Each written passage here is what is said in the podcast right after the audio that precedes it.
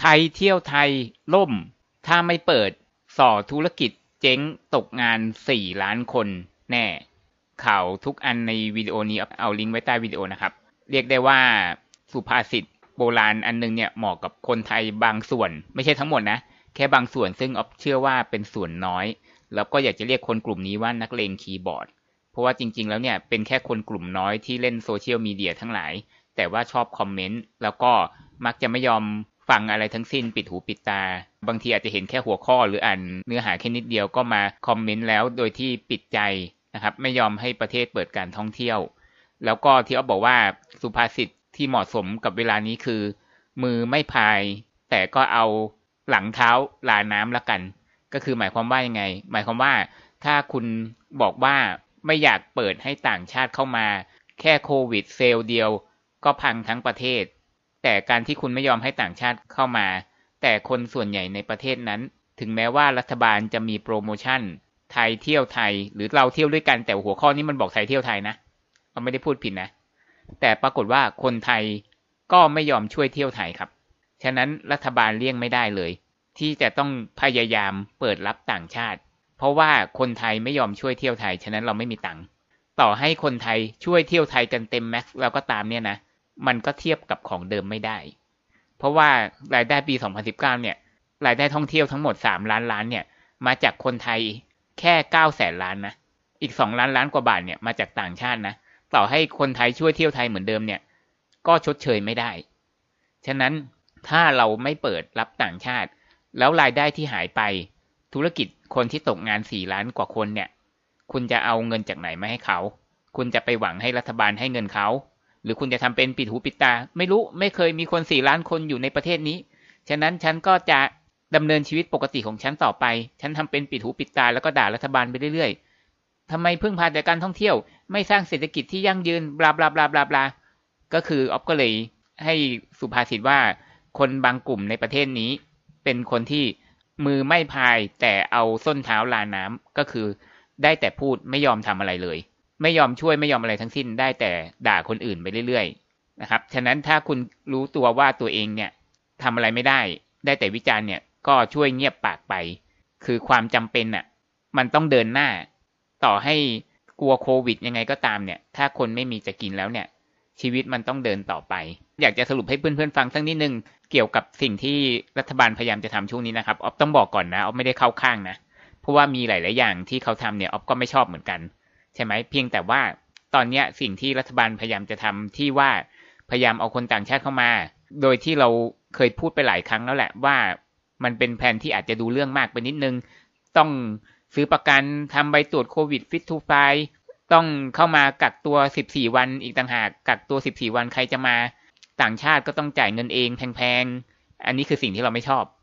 โดยเฉพาะคนที่มากักที่ภูเก็ตเนี่ย ก็ตามแผนเดิมเป็น alternative local quarantine ก็คือสตาร์ที่200,000 กว่าบาท ที่เราเคยพูดไป ซึ่งเราก็มองว่าแล้วใครจะมาหรืออะไรอย่างนี้ใช่ไหมอันนี้คือสิ่งที่เราไม่ชอบ แต่ว่าที่เขากำลังพยายามทำช่วงนี้ก็คือ เพราะว่ามีคนพวกนั้นแหละที่ออฟพูดตั้งแต่ต้นนั่นแหละ รวมทั้งกลุ่มหมอหมอที่เป็นฝ่ายค้านทั้งหลายเนี่ยเขาคอยค้ำคออยู่ทำให้อยากจะเปิดใจจะขาด แต่ทำไม่ได้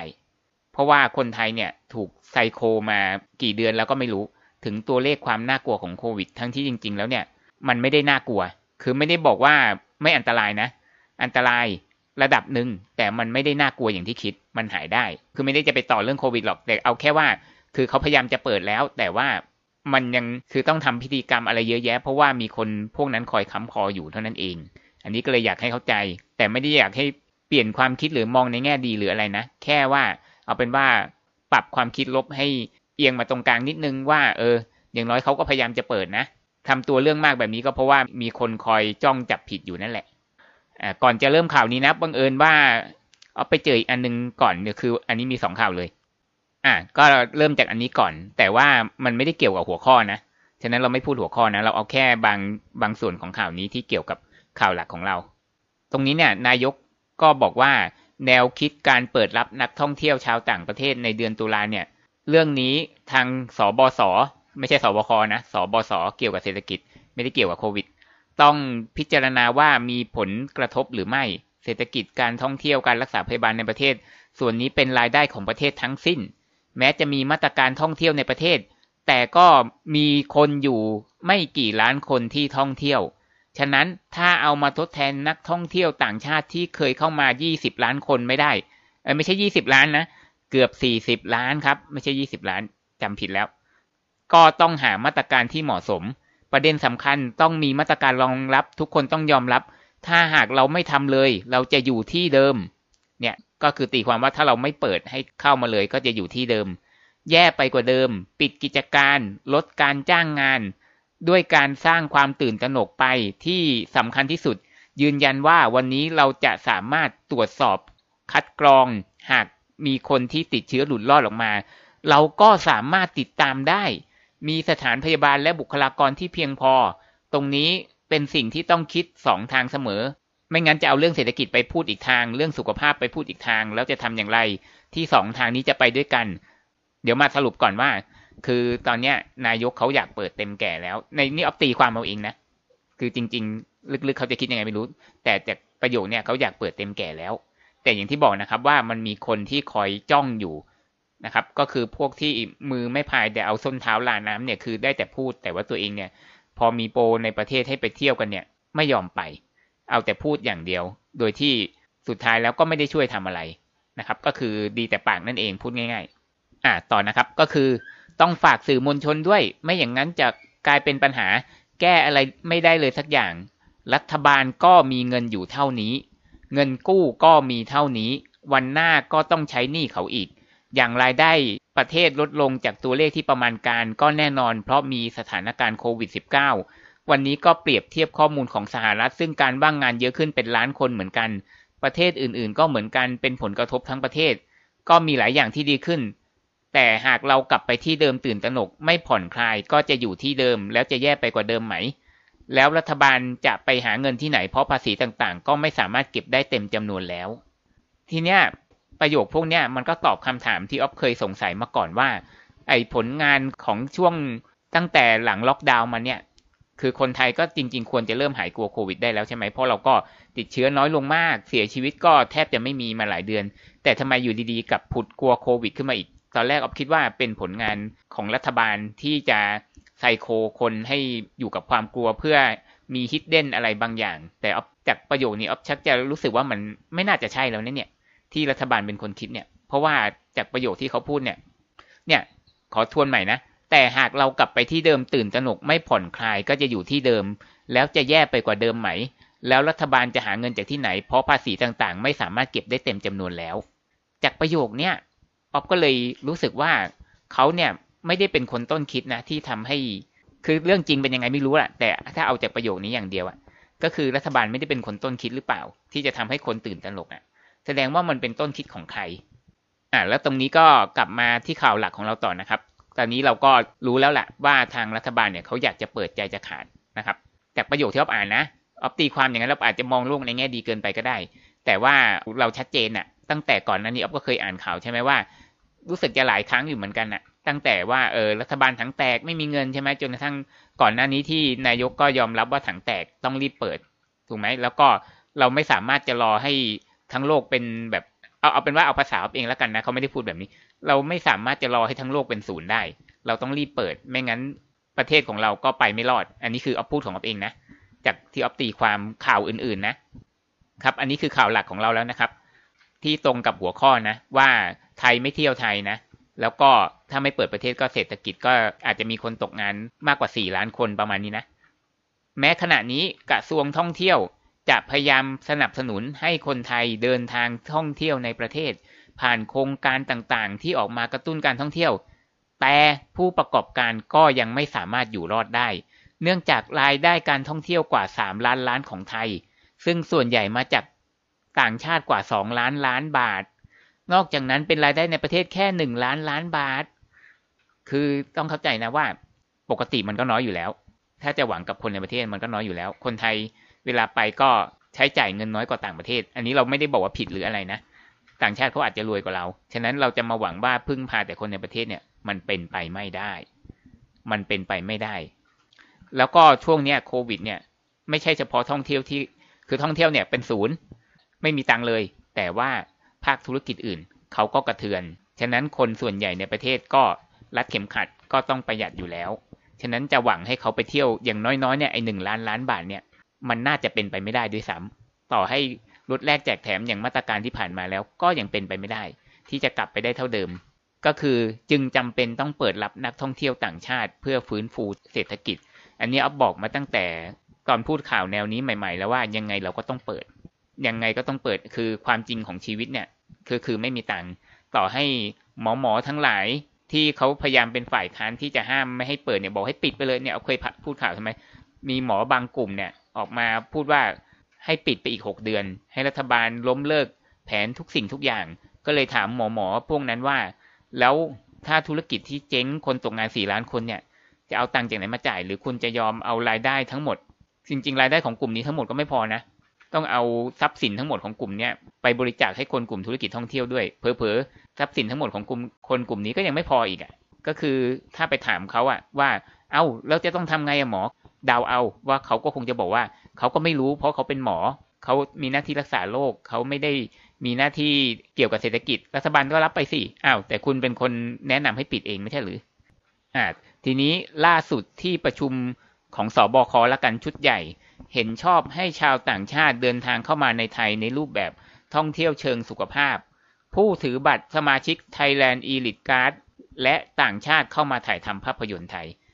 แล้วก็การเปิดรับนักท่องเที่ยวต่างชาติ จะพิจารณาในจังหวัดที่ได้รับผลกระทบเรื่องการท่องเที่ยวมากที่สุด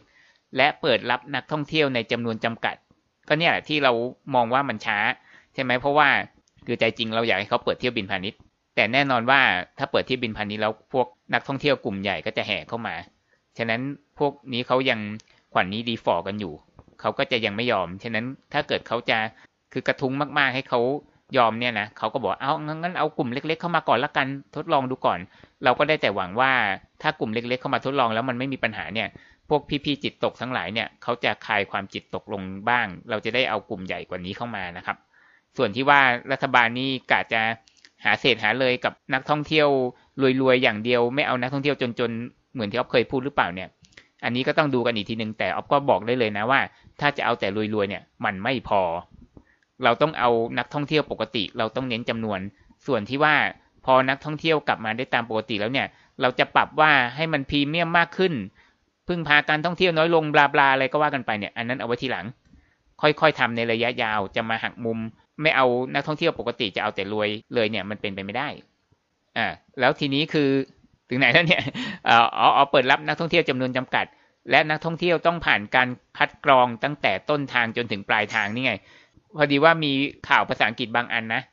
เขาเรียกการท่องเที่ยวภูเก็ตโมเดลของเราเนี่ยเขาเปลี่ยนชื่อให้ใหม่เขาบอกว่า prisoner tourism การท่องเที่ยวแนวคุก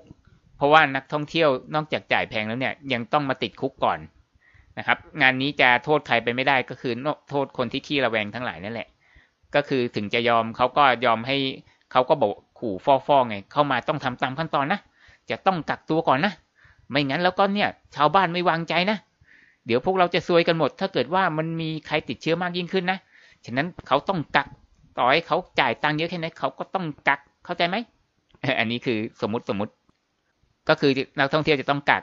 แล้วก็จะต้องอยู่ในพื้นที่ท่องเที่ยวเท่านั้น เบื้องต้นจะนำล่องภูเก็ตเป็นโมเดล ต้องฟังเสียงประชาชนในพื้นที่จะเปิดรับนักท่องเที่ยวหรือไม่ หากมีการยินยอมคาดว่าจะเริ่มได้หนึ่งตุลา แสดงว่ายังไม่ชัวร์ไง ต้องฟังคนในจังหวัดภูเก็ต ซึ่งออฟก็ไม่รู้เหมือนกันนะว่า เขาจะฟังใครมากกว่ากันระหว่างคนทำงานกับชาวบ้าน เพราะว่าก็ต้องมีชาวบ้านธรรมดาที่ไม่ได้ทำธุรกิจท่องเที่ยวอยู่เหมือนกันใช่ไหม ไม่รู้เขาจะยอมหรือเปล่า ภูเก็ตโมเดลจะเริ่มบางพื้นที่ในจังหวัดภูเก็ต นั่นไง จ่ายมาแพงแม้กระทั่ง ภูเก็ตเองก็ยังเที่ยวได้ไม่ทั้งจังหวัดนะจะเริ่มแค่หาดป่าตอง จะปิดพื้นที่หนึ่งกิโลเมตร ให้นักท่องเที่ยวเข้าไปอยู่สิบสี่วัน เมื่ออยู่ครบจะมีการตรวจโควิดหากไม่พบเชื้อ นักท่องเที่ยวคนนั้นจะออกจากพื้นที่ที่จำกัดไปท่องเที่ยวพื้นที่อื่นในภูเก็ต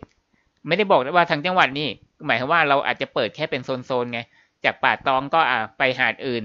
ไปเรื่อยๆ อย่างเงี้ย แต่ว่าจะไปเดิน ขับรถเล่นขี่มอไซค์เล่นก็อาจจะไม่ได้เดี๋ยว คนในจังหวัดเดี๋ยวอาจจะเหมือนแบบเห็นผีหรืออะไรอย่างเงี้ยนะอาจจะโวยวายสติแตกกันไป คือเราควรจะให้ความรู้อะทำไมตรงนี้เขาไม่ทำอะ ควรจะให้ความรู้กับประชาชน